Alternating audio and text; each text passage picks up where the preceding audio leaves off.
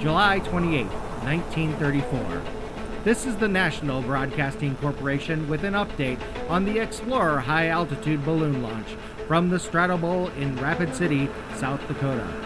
Seven hours ago, we brought you the live coverage of the launch event, watched on the ground by over 30,000 people.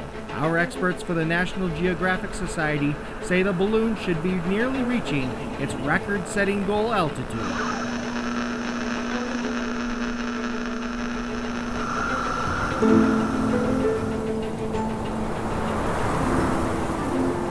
We're past 60,000. If we push it, we can make the record. Will, we've got a problem. What kind of problem? Altitude's dropping. What's happening? We've got tears forming in the bottom of the envelope. We need to ready our parachutes if we don't want to end up like the Russians. I'll start getting the equipment ready. We have to save as much of this data as we can. Just make sure you leave enough time for us to save ourselves too, Al. Then help me get these film canisters unloaded. We were so close, so close.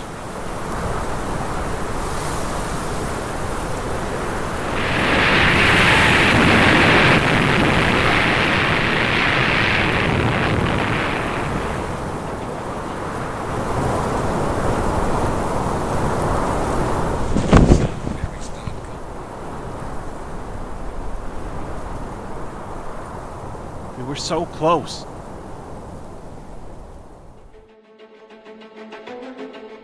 On this episode, casualties mount in the early space race as the United States and other nations struggle to regain the record for highest altitude reached from the fledgling Soviet Union.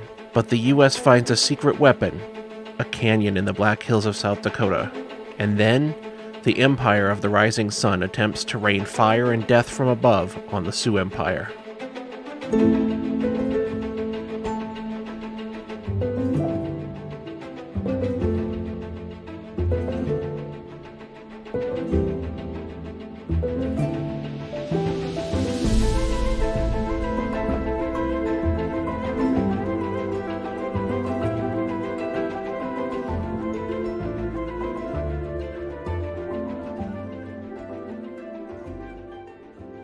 Sioux Empire. We live here, but what do we really know about this land we call home? Many of us were born here, writing our story.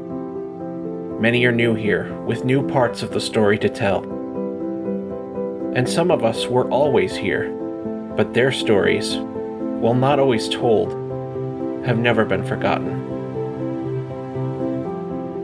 This is the Sioux Empire Podcast.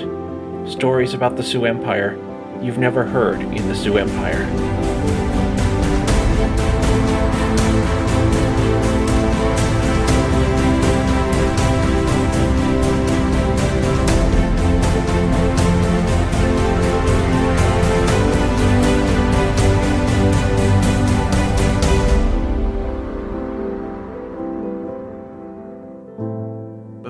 Started, a little business this month. If you like the podcast, please tell your friends and family about this podcast. If you really like us, consider supporting us on Patreon and getting access to sweet behind the scenes show notes, photos, and more. Patrons like Kristen I and anchor supporter Deb M help make this podcast possible.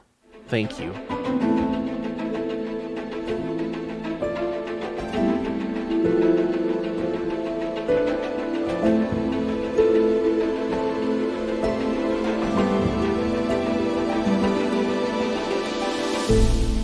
The Stratobowl. The race for space started long before the first Russian satellite entered the outer atmosphere in 1959, or before the United States placed the first footstep on the moon in 1969.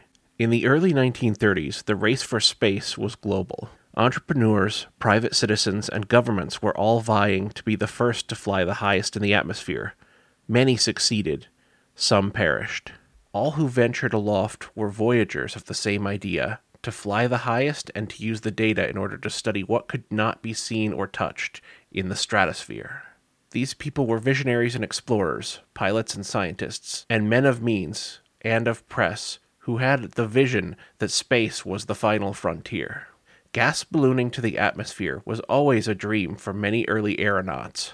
On July 18, 1803, French physicist Annette Gaspard Rab- Robertson and music teacher Laheste launched their gas balloon in Hamburg, Germany to 23,900 feet, or 7,285 meters. In 1939, English aeronaut Charles Green and astronomer Spencer Rush rose to 25,918 feet. On September 5, 1862, English aeronaut Henry Tracy Coxwell and English meteorologist Dr.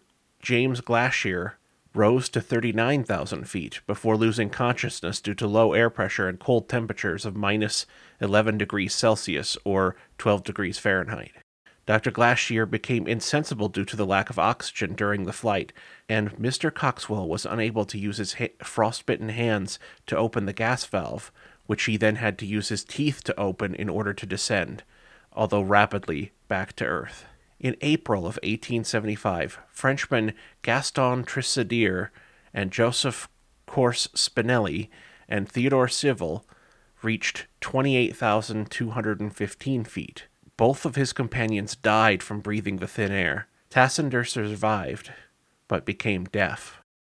On March 9th, 1927, Captain Hawthorne C. Gray of the U.S. Army Air Corps ventured aloft in his 7,000 cubic foot single ply rubberized single envelope. He set the first U.S. altitude record at 29,000 feet on the first of his three flights into the stratosphere. On May 4th, 1927, he attempted the altitude of 42,470 feet on his second flight, but this was not officially recorded since he had to parachute from his gondola to save himself. On November 27, 1927, Captain Gray's third attempt into the atmosphere gave him the opportunity to test high altitude clothing, oxygen system, and instruments, as well as set a new record. He reached 42,000 feet again, but then ran out of oxygen on the descent. He arrived on the ground with his balloon, but he was dead. It was the last high altitude flight in an open basket. This led to the enclosed gondola introduced by leading cosmic ray investigator Swiss professor Auguste Piccard. Professor Piccard designed a gondola sphere that weighed around 300 pounds and was 82 inches in diameter. The gondola was built to keep two people alive for up to 10 hours at 40,000 feet. The apparatus was designed to release pure oxygen into the cabin while scrubbing and recirculating cabin air by filtering it through alkali. This was fashioned after a German invention. Professor Piccard also solved the problem of the oxygen leaking while expanding during descent. He surmised an envelope five times larger, which would allow the expanding gases to remain inside the envelope as it reached the stratosphere. This would then allow two aeronauts to return safely to Earth as the gas cooled at night. He then built a 500,000 cubic foot hydrogen filled envelope. This envelope allowed the lifting gases to remain inside the balloon envelope as it expanded, giving the balloon enough buoyancy to safely return to Earth as the gas cooled at night. On May 27, 1931, the Swiss professor flew his pressurized capsule and the 494,400 cubic foot envelope from Augsburg, Germany, and reached a world record altitude of 51,783 feet. Unfortunately, their balloon landed on a glacier where it was left for nearly a year. In 1932, Professor Auguste Piccard and Max Cosyns reached 53,152 feet into the stratosphere. Now the race for space began to heat up as each country had a viable vehicle to travel to the stars. Yes, it was still a risk, but the success ratio was much higher now with the invention of the enclosed gondola.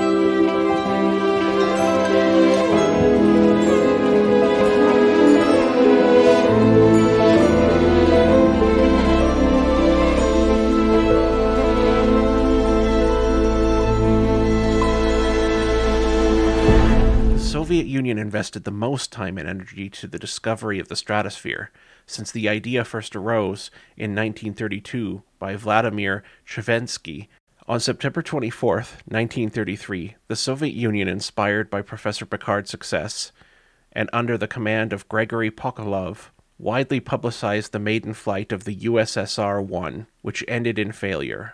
First, the bottom of the envelope twisted itself with ropes during inflation. A volunteer untied the knots, and the balloon was cleared for launch. However, it failed to lift due to the moisture buildup in the foggy weather. On September 30th, 1933, the Soviet Union launched USSR 1 once again. This was the largest balloon built to date, with 860,000 cubic feet. A three man crew reached an unofficial record of 62,336 feet. Later that same day, the Oskilefhem 1 was being prepared for launch. However, strong winds at the time of the launch canceled the second balloon launch, which was rescheduled for January of that year.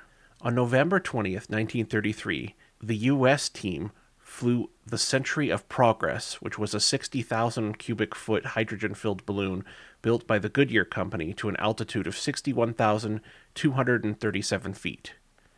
Rumor was that Joseph Stalin was apparently very irked by this achievement and allegedly would order three Soviet balloonists into the air and to their deaths in an attempt to break the American held record. And on January 30th, 1934, a Soviet Union three man team launched their balloon, the Oskilefhem 1, and attained an altitude of 72,200 feet, beating all the high altitude records. Unfortunately, the balloon lost buoyancy during its descent and plunged into an uncontrollable fall and disintegrated into the lower atmosphere. The three crew members, probably incapacitated by the high g forces produced by the rapidly rotating gondola, failed to parachute to safety and were killed when the capsule impacted with the Earth. In May of 1934, USSR 2, with a 984,000 cubic foot envelope, was designed for a two man team. The envelope was changed to a parachute grade silk. On September 4th and 5th of 1934, the filling of the hydrogen into the silk fabric caused a spark and an explosion, and a fire commenced. No fatalities resulted from the event, but it would shelve the project indefinitely for this type of fabric.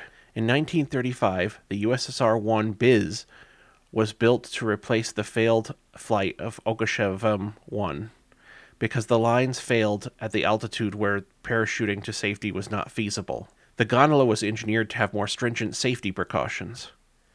The designers focused on assuring crew survival above 26,000 feet.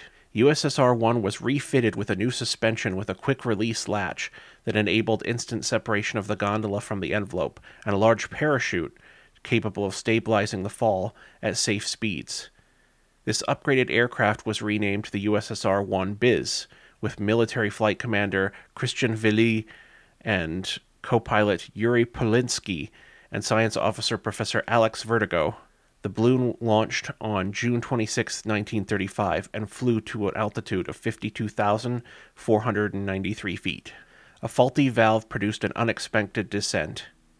When the vertical speed passed the safety limits, producing the likelihood of a crash similar to the one of the previous balloon, ballast was jettisoned in order to slow the rate of descent. In the end, the commander ordered the other two pilots to parachute to safety, and he stayed on board to lighten the load and brought the balloon to a soft and safe landing. The next development by the Russian team was the USSR 3, which had an envelope of 515,000 cubic feet. By now, it was noted that weather played a significant part in the time of launch.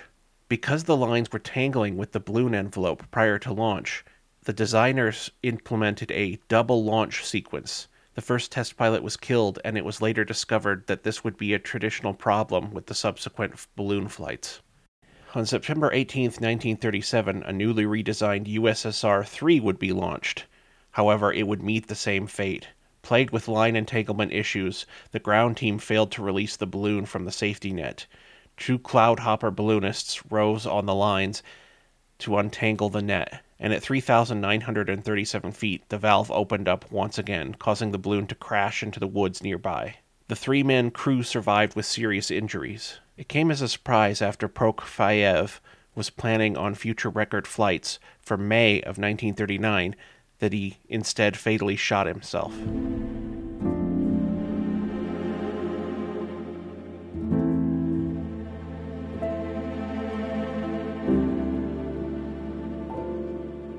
1933, Goodyear and Dow Chemical sponsored Dr. Jean Piccard's Century of Progress gas balloon design. The new magnesium and aluminum alloy made the gondola lighter but fragile. Now the U.S. was back in the race. However, due to Piccard's lack of a pilot's certificate, Lieutenant Commander G.W. Settle of the United States Navy was scheduled to operate the aircraft into the stratosphere with Dr. Jean Piccard as science officer. As with all races, this one was filled with political agendas, and since Settle was the U.S. Navy inspector to, for Goodyear, rumor is that he convinced the board to dispense with Dr. Piccard on the flight and to fly alone. As history has shown us, a gas balloon of this magnitude with the instrumental and scientific exploration, is a two person endeavor. With seven hours of ceremonies and parades presented by the Continental Commission and the U.S. Navy for the crowd of 40,000, Lieutenant Commander Settle launched the 15 stories tall, 600,000 cubic foot balloon Century of Progress from Soldier Field in Chicago, Illinois, on dawn of August 4th and 5th, 1933. This would be the first of three stratospheric attempts by the Century of Progress. Ten minutes into the flight, a leaky valve began to release hydrogen from the envelope. This was due in part to issues pertaining to the weight of the valve cord at the bottom of the fabric. After a short flight of only 5,000 feet, Lieutenant Commander Settle landed in a local rail yard and was surrounded by a crowd of hundreds. It is reported that the large, riotous crowd hampered with authorities with safeguarding the aircraft and that one bystander was critically injured. This included people smoking on and around the partially filled hydrogen gas bag. With a call from the U.S. Navy to retrieve their balloon, the Piccards assembled a group to pack the balloon and gondola and transfer them to a local auditorium to dry. Later, Lieutenant Commander Settle would be loaned the use of Piccard's Century of Progress for his second attempt at breaking the altitude record. On November 20th, 1933, Lieutenant Commander Settle from the U.S. Navy and Major Chester Fordney from the U.S. Marine Corps flew the Century of Progress to an altitude of 61,237 feet. Headed once again by Dr. Jean Piccard, it carried two instruments to measure how gas conducted cosmic rays, a cosmic ray telescope, a polariscope to study the polarization of light at high altitudes, fruit flies to study genetic mutations for the United States Department of Agriculture, and an infrared camera to study the ozone layer. It was understood by many that Commander Settle was highly motivated to bring the world record back to U.S. soil and push the limits in order to achieve his goal. Unfortunately, ballast was deployed, and most of the scientific instruments ended up in the Delaware River in order to control the rate of descent. The Century of Progress once again returned to the Piccards, who flew it a third time and a final voyage.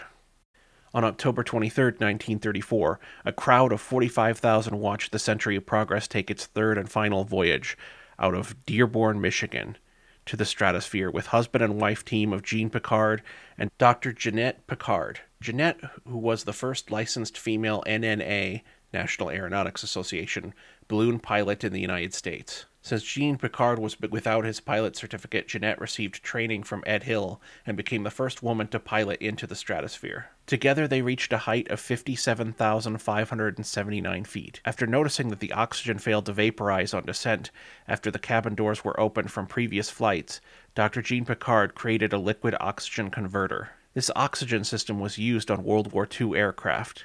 He also developed frost free windows for flight, which were later used by the United States Navy and the U.S. Air Force in the B 24 Liberator and the B 26 Marauder. Jean also discovered a use for blasting caps and TNT for releasing a balloon at launch and for a remote release of external ballast from the inside of a sealed cabin. This was the first use of pyrotechnics from a remote controlled actuating device in an aircraft, an unpopular, however, revolutionary idea at the time. The instruments lost in the Delaware River were replaced so that scientific studies could be conducted, including studies of atmospheric physics in conjunction with cosmic rays by Dr. Robert Millikan. And so, at long last, our story starts to involve South Dakota. Thank you for riding with me through that intro. On October 23, 1924, Captain Albert W. Stevens, a U.S. Army Air Corps photographer and discoverer, penned a six page proposal to his supporters during a trip to northern Brazil as part of the Alexander Hamilton Rice expedition. It was the first expedition to use aerial photography and shortwave radio for mapping. While under the directorship of Rice, the Institute for Geographic Exploration became a major center for science and photogrammetry or map making by aerial photography. Stevens wrote his proposal from a tent along the Rio Branco near Bonavista while surveying the Rio Negro as well as the Rio Branco.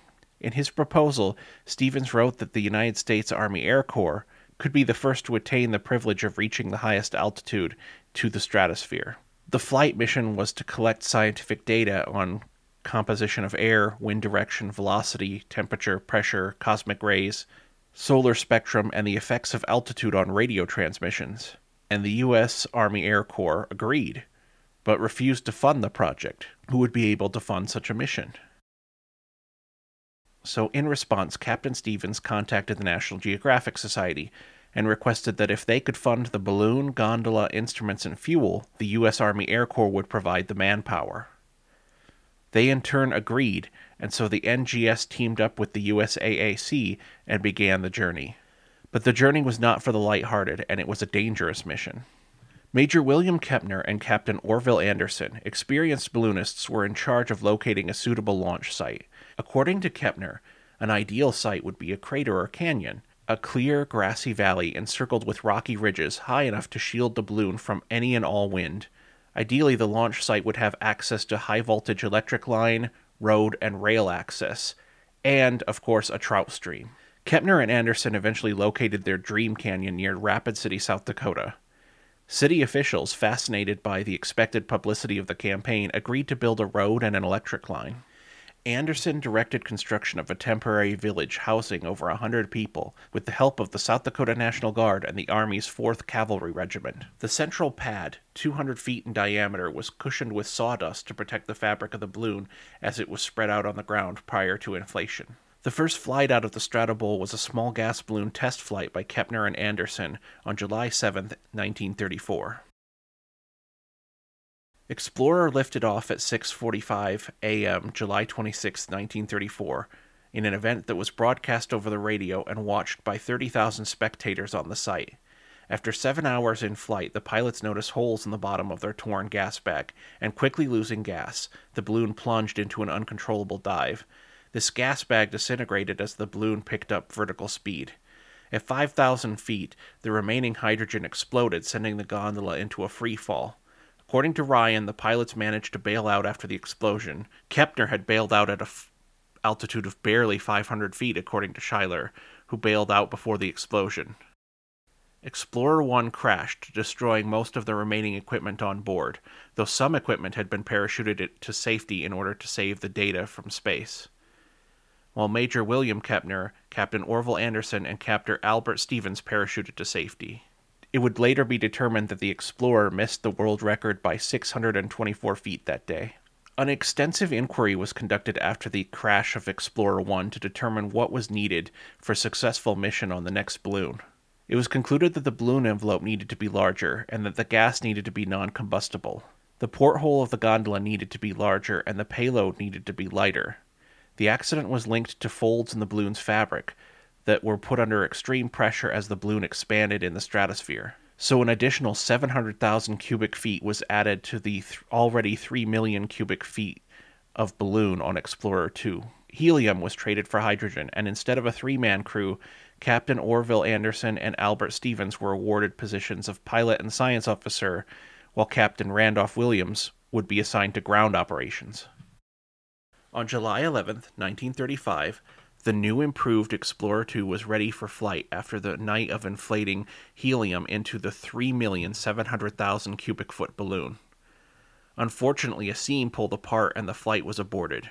Over the next several months, repairs were made, and climatological data from the expected flight region determined that the next attempt for a balloon launch should be in October.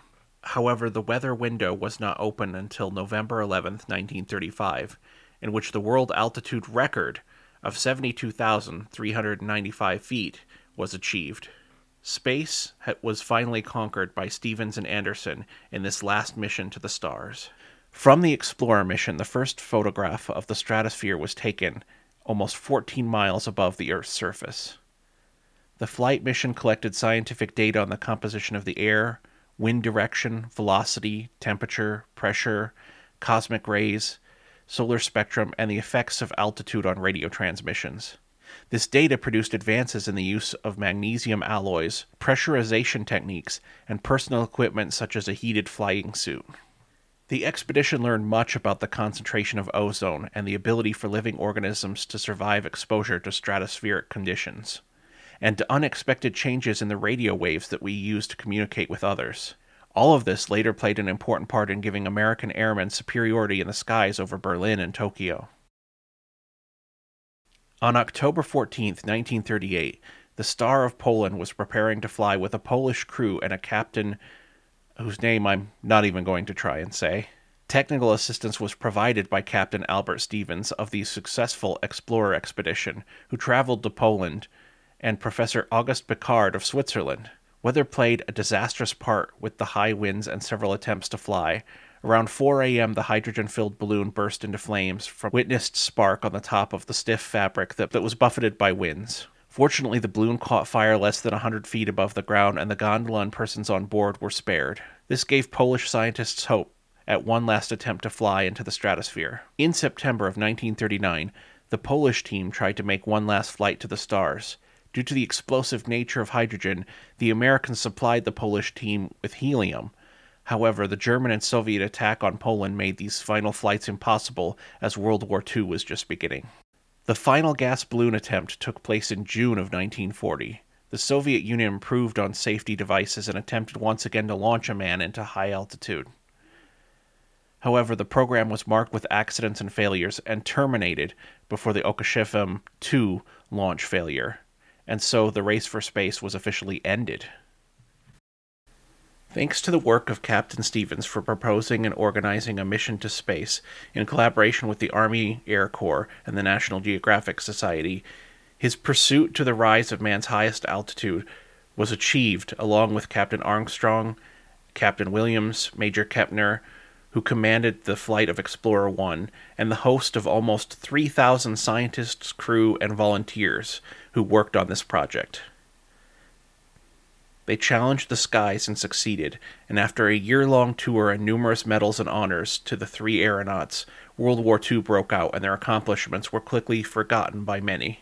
On September 24, 2010, after months of preparation and special invitation by local landowners, the 75th anniversary was celebrated at the Stratobowl by 10 balloons piloted and crewed by a small group of hot air balloonists from six states who flew in order to recognize the tremendous achievement into the heavens.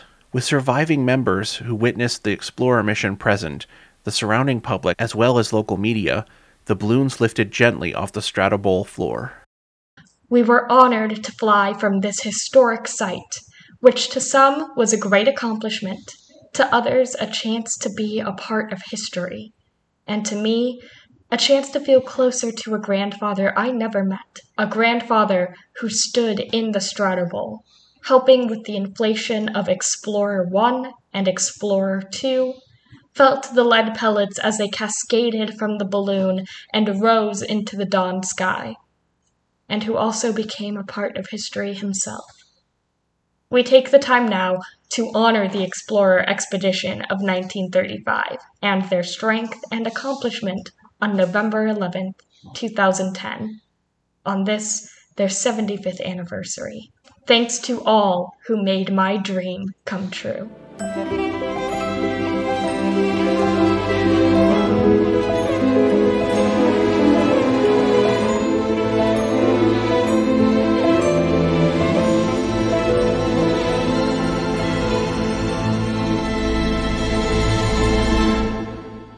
The Japanese balloon bombs.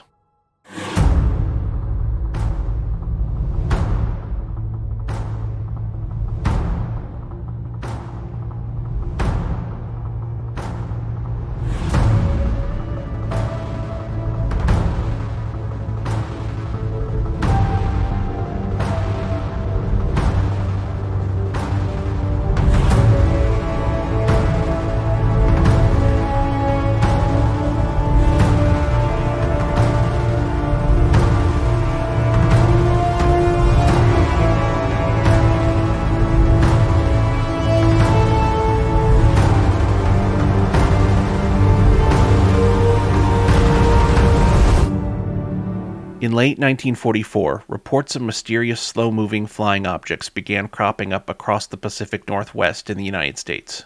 The sightings were often followed by a whistling sound or unexplained explosions. It puzzled local authorities, who initially feared that the Japanese aircraft were somehow reaching the United States and dropping bombs with parachutes. As to why the Japanese would be targeting random forests, it was not known. It is not until one of these unusual objects came crashing down intact that the US military finally understood what they were up against. The device was a new kind of weapon, sent all the way from Japan. It was a discovery so startling at the time that the US government asked American news not to report it to the public. The end of the war was increasingly tough on the Japanese, partially for its Imperial Navy. The morale among citizens was exceptionally low following the American Doolittle raid and an attack on Tokyo in April of 1942. Although American bombers had done little damage to the city, it had left citizens feeling vulnerable. The Imperial Navy decided to explore balloon bombs, charging Technical Lieutenant Commander Kiyoshi Tanaka to work on the prototype under the Army's 9th Military Technical Research Institute. Although materials were scarce, he managed to design a working model. By 1944, he had constructed a 29 foot balloon with rubber covered panels of silk. The fabric let the balloon be flexible enough to withstand the expansion and contraction led by the varying air pressure while making it durable and leak proof. The Imperial Army, meantime, separately developed another balloon, which would be more commonly used. It was made of paper, which made it much less expensive, although it was much less reliable as well. Even so, the paper balloons could carry some more weight and measured 32.8 feet in diameter. To keep the paper together, the makers used an adhesive made from the roots of armus. The balloons were made waterproof through a lacquer like coat made of fermented green persimmons. Tanaka's rubber balloons were only used to collect data. 34 were sent and none were with explosives. Only the paper balloons were used to bomb the enemy. Four incendiary bombs of modest size would be placed inside of each paper balloon, along with a 33 pound anti personnel cluster munition bomb, which would instantly explode upon arrival, releasing shrapnel with a reach of up to 300 feet. The idea of using balloon bombs can be traced back to the occupation of Manchuria in the 1930s. During the conflict, the Japanese wanted to attack Siberian Soviets on the other side of the Amur River. They planned on doing so by sending balloons with propaganda leaflets, but the idea was never executed. But Japan's military scientists still collected data and made valuable assessments about flying balloons over long distances. Later on, the Japanese would reassess the technique when considering options for special troops transport and for bombing. The new version was used almost exclusively to bomb the United States in the 1940s to get them across the ocean. To get them across the ocean, the Japanese relied on a brisk stream of air that moves eastward over the Pacific Ocean. In the early 1940s, the Japanese bought daily weather maps and reports from the U.S. Weather Bureau following the discovery of the Pacific Ocean jet stream which traveled at a high altitude. Thanks to the jet stream, it was possible for a balloon launch from Japan to fly 30,000 feet above the ocean for a couple of days and then land in America. The US would not learn about the jet stream until it began long distance bombing campaigns towards the end of the war. Starting in 1942, the Japanese began toying with the idea of using balloon bombs on the island of Guadalcanal. One proposal was to attach grenades to piano wire held in the air by the balloons so that U.S. Marine fighter aircraft would crash into them as they took off from the fields on the island. American dominance over the island in September forced them to reconsider. The Japanese then decided on a transcontinental bombing route with two possible outcomes. One likely possibility was that the incendiary bombs would cause fires in the forested areas of the Northwest. It was hoped that the explosions would bring military and civilian resources to America, as well as creating millions of dollars in damage. The other possible outcome was the psychological distress to the United States. They named the project Fugo, which James M. Powles describes in his 2003 issue of, World, of the World War II Journal, saying, Called for sending bomb carrying balloons from Japan to set fire to the vast forests of America, in particular those of the Pacific Northwest. It was hoped that the fires would create havoc, dampen American morale, and disrupt the U.S. war effort.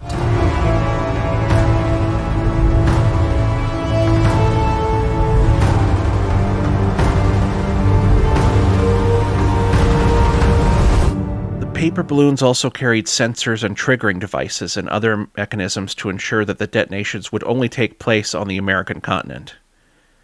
On November 3, 1944, the Japanese sent the first 6,000 balloon bombs across the ocean. While the weather was not ideal for starting a forest fire, they hoped the public's reaction would guide the continuation of the bombing. The Japanese hoped that panic would demoralize the citizens of the United States while inspiring their own soldiers. Estimates from expert historians and geographers have concluded that it took anywhere from 30 to 60 hours for a balloon bomb to travel from Japan to the west coast. One of the main downsides to this contraption was the lack of any certainty over the speed and the target by the variation in the atmospheric conditions. Geosciences expert Dave Tewksbury from Hamilton College in New York expressed that An awful lot of this was just put them up there and see what happens. On the other hand, this provided apparent benefit for the Japanese who were keeping their soldiers out of harm's way. When the balloons started raining on America, those who encountered the explosions had no clue where they'd come from. Through forensic geology, the American military was able to identify Japan as the culprit. It has been claimed that the sand from one of the contraptions helped the U.S. Geological Survey assess their origin. Airborne balloon bombs began showing up on the western side of America at the end of 1944. The first attack was discovered on November 3rd near the coast of San Pedro, California. It was intercepted by a U.S. Navy patrol. The device was one of the rubber Tanaka balloons with a radio transmitter. The first recorded explosion took place on December 6th on the outskirts of Thermopolis, Wyoming.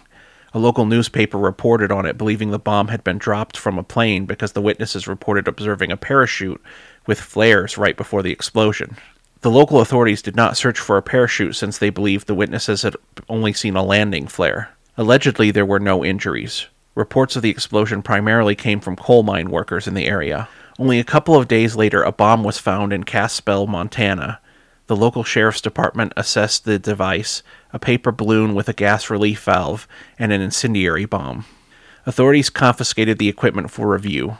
The FBI, the Army, and the Navy all had a chance to inspect the device, concluding that it came from Japan, but still unsure how it arrived in the U.S. One of the balloons that managed to cause some harm fell on a power line in Washington state. It cut off the energy to the Hanford Engineering Works, where the government was manufacturing plutonium for nukes. After the war ended, reported sightings and incidents of balloon bombs kept popping up. Seven Nebraska towns received at least one of them, and one was found near Detroit and another by Grand Rapids. Reports of these in the national media gave some folks in the Watertown area war jitters, and as such, the following was reported in the Argus Leader the day after Christmas, 1944.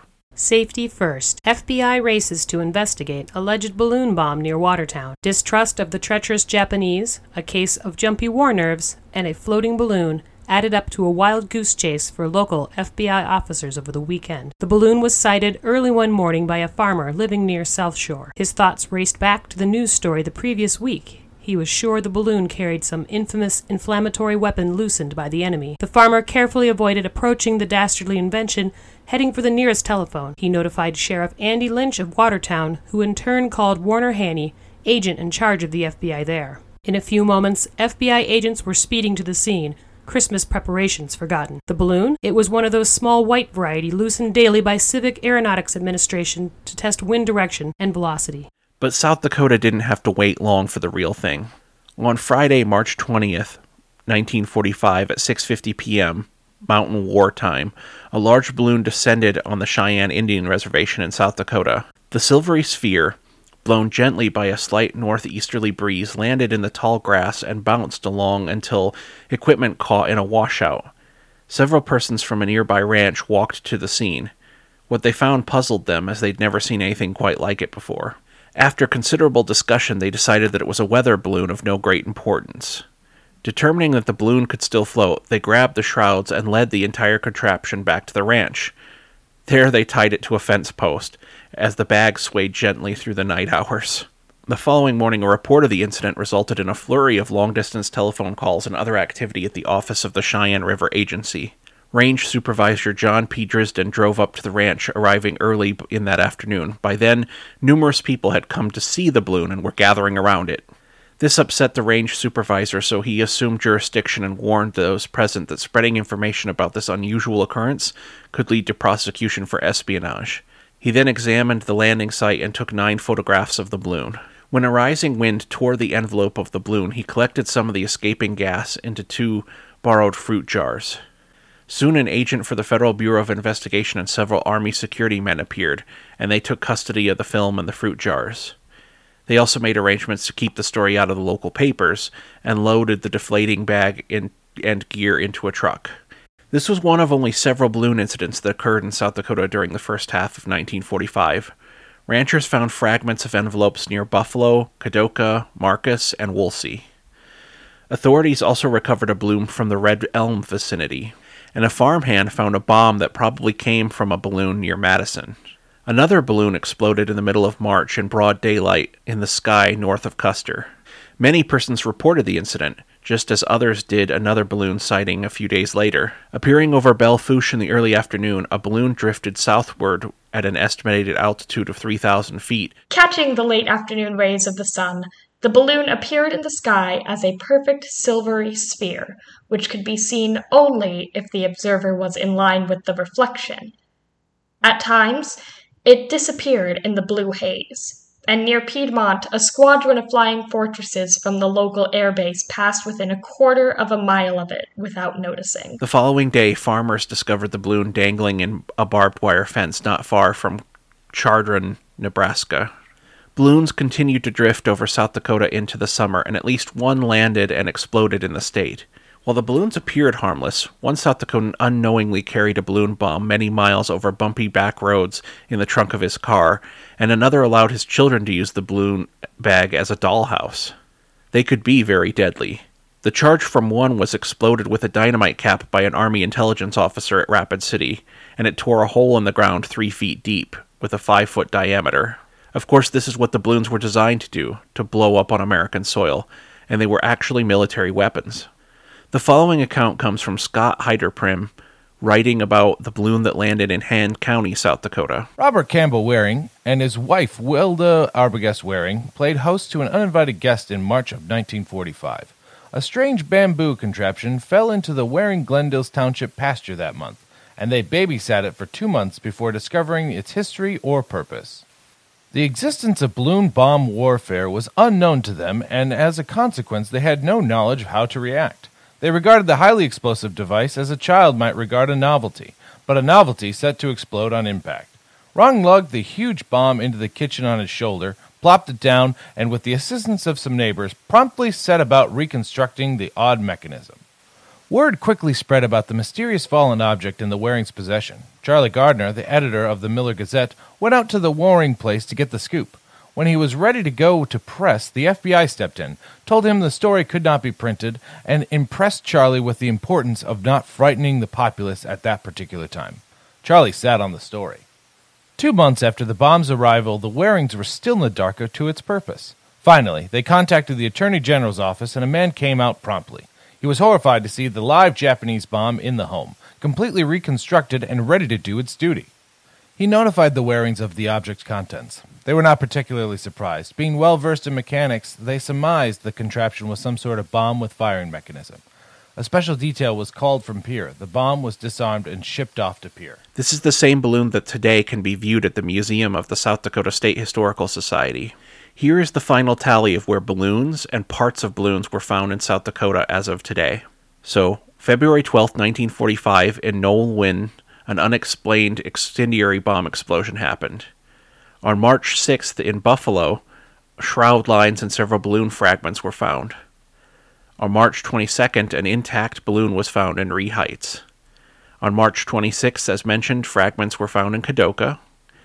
On March 30th, a drop apparatus and balloon parts were found in Red Elm.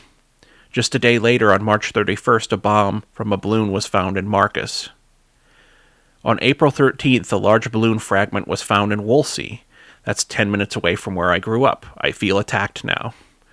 On March 26th, an unexpected 5 kilogram incendiary bomb was found in Madison. The whole business was very weird and had overtones of science fiction to many of the people involved.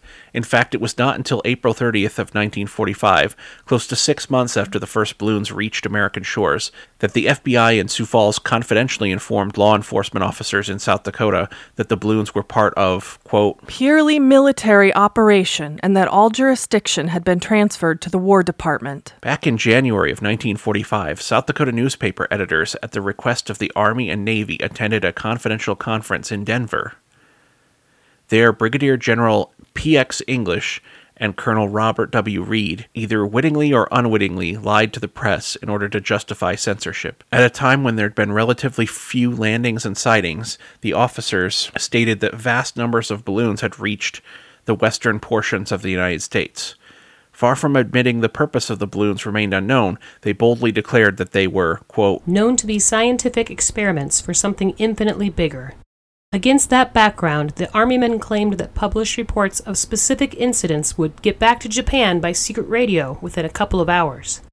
At the conclusion of the briefing, the journalists readily accepted self imposed censorship, accepting the premise that balloon stories in the Sioux Falls Argus Leader, the Mitchell Daily Republic, and the Rapid City Daily Journal would pose a threat to national security.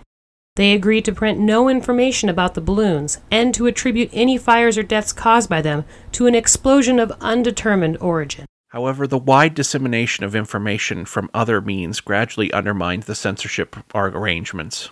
In May, after a pastor's wife and five children attending ch- a church picnic were killed in an Oregon forest when the balloon bomb they found exploded, the government made the decision to inform the general population in the affected areas about the danger. Governor M.Q. Sharpe of South Dakota issued Order Number 19 to all state employees, asking them to publicize the contents of the classified federal document Japanese Balloon Information Bulletin Number 1, which described the balloons, speculated about their purpose, and told how to report incidents to local authorities. The governor suggested that state workers contact and request the help of sheriffs, state's attorneys, county agents, Social Security employees, American legionaries, veterans of foreign wars, patriotic organizations, Boy and Girl Scout cr- troops, and the 4 H clubs. However, he warned that anyone who told the news media about this would be in violation of the Espionage Act.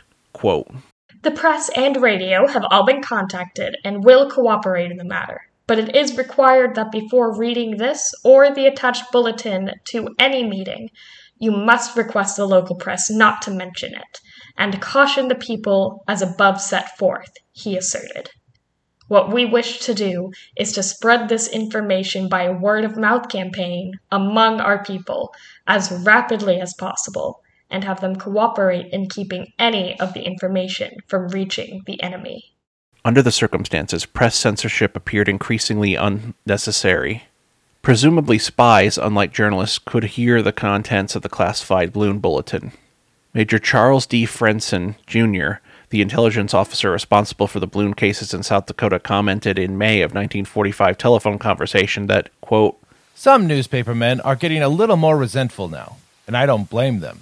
He supported continued censorship of balloon landings and sightings, contending it is highly desirable for nothing to get in the papers about them, otherwise it could be known.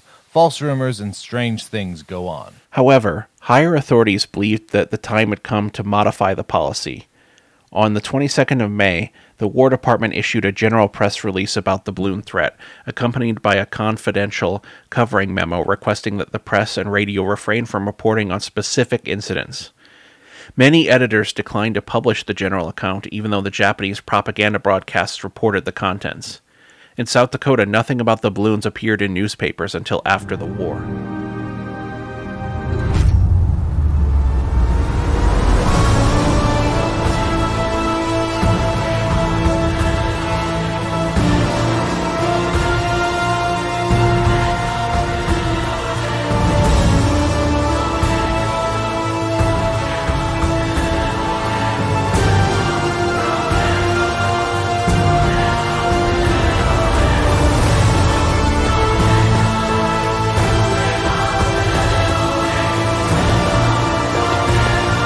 The censorship was in part imposed in order to defend North American forests. In the spring of 1945, representatives of the Army and the Forest Service held meetings to plan a cooperative action. Out of these evolved Operation Firefly, which the U.S. Forest Service incorporated into an official 1945 fire control plan. 300 black paratroopers would receive training as smoke jumpers.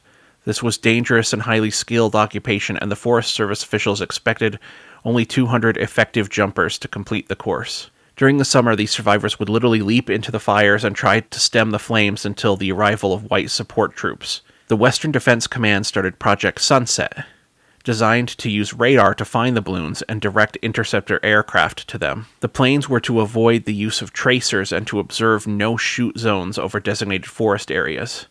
The precautions proved unnecessary. Radar operations never spotted a single balloon. Rapid City Army Air Force Base representatives refused to sign a contract to furnish men and materials to fight fires in the Black Hills and Harney National Forests, but the Forest Service went ahead with the plans, assuming that the base would help if fire occurred. A meeting held at Fort Warren, Wyoming on June 13, 1945, had a somewhat more productive results after the bad start. The officers presented claims that training and rotation requirements prevented them from committing vast numbers of soldiers to combat any blazes, let alone those caused by armed balloons. Indeed, they expressed concern about sending troops into wooded areas to possibly perish by booby traps dropped from the balloons.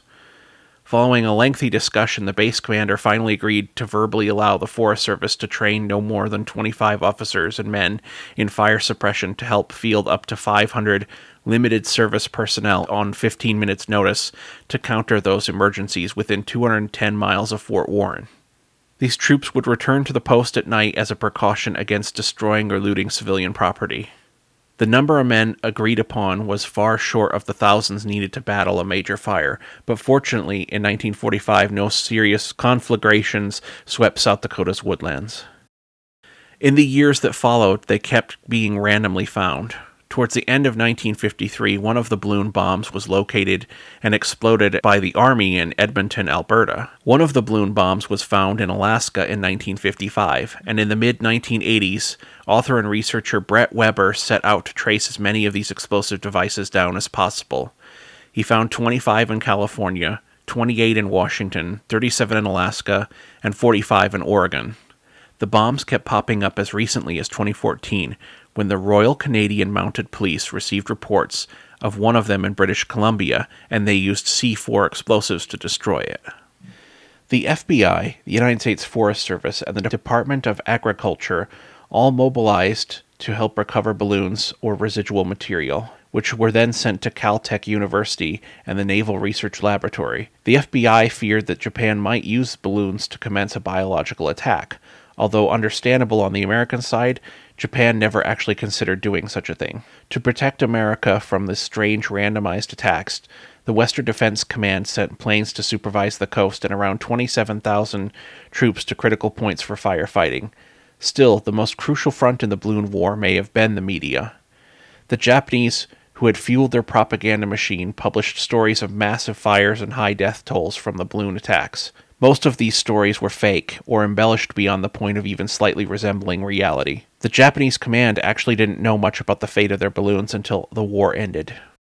Balloon attacks ended on May 1st of 1945. There are two prevalent theories as to why the Japanese canceled the Fugo project. The first theory holds that Japanese high command were under the impression that none of or few of the balloon bombs were landing in the United States due to a lack of news reports on the subject. The second theory holds that continued American air raids of Japan were beginning to interfere with the manufacture of the balloons and similar disruptions to ra- to the railroads made it even more complicated if not impossible to distribute the materials used to make the balloons. In total, the Japanese Imperial Army launched over 6,000 balloon bombs. Hundreds were seen flying over or were found on the ground in the United States. To this day, only a couple of hundred contraptions have been found, and the majority are actually unaccounted for. Since America silenced the detonations by silencing the media, the true extent of Japan's war balloon raid may never actually be known.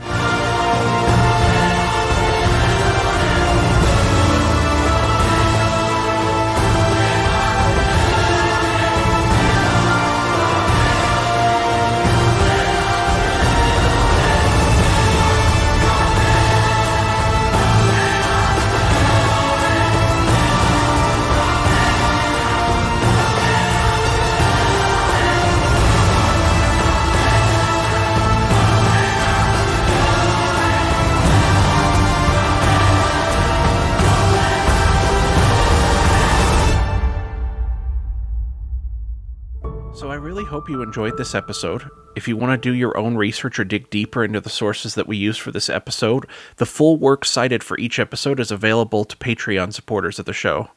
Your donations help me access more books, more research databases, and other resources I couldn't access otherwise, and it helps keep the show growing.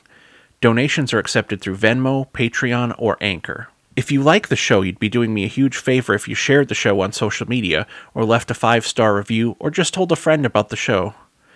Once again, I hope you all had a great month, and uh, thank you for listening. And we will see you all next time. Thank you, Sioux Empire.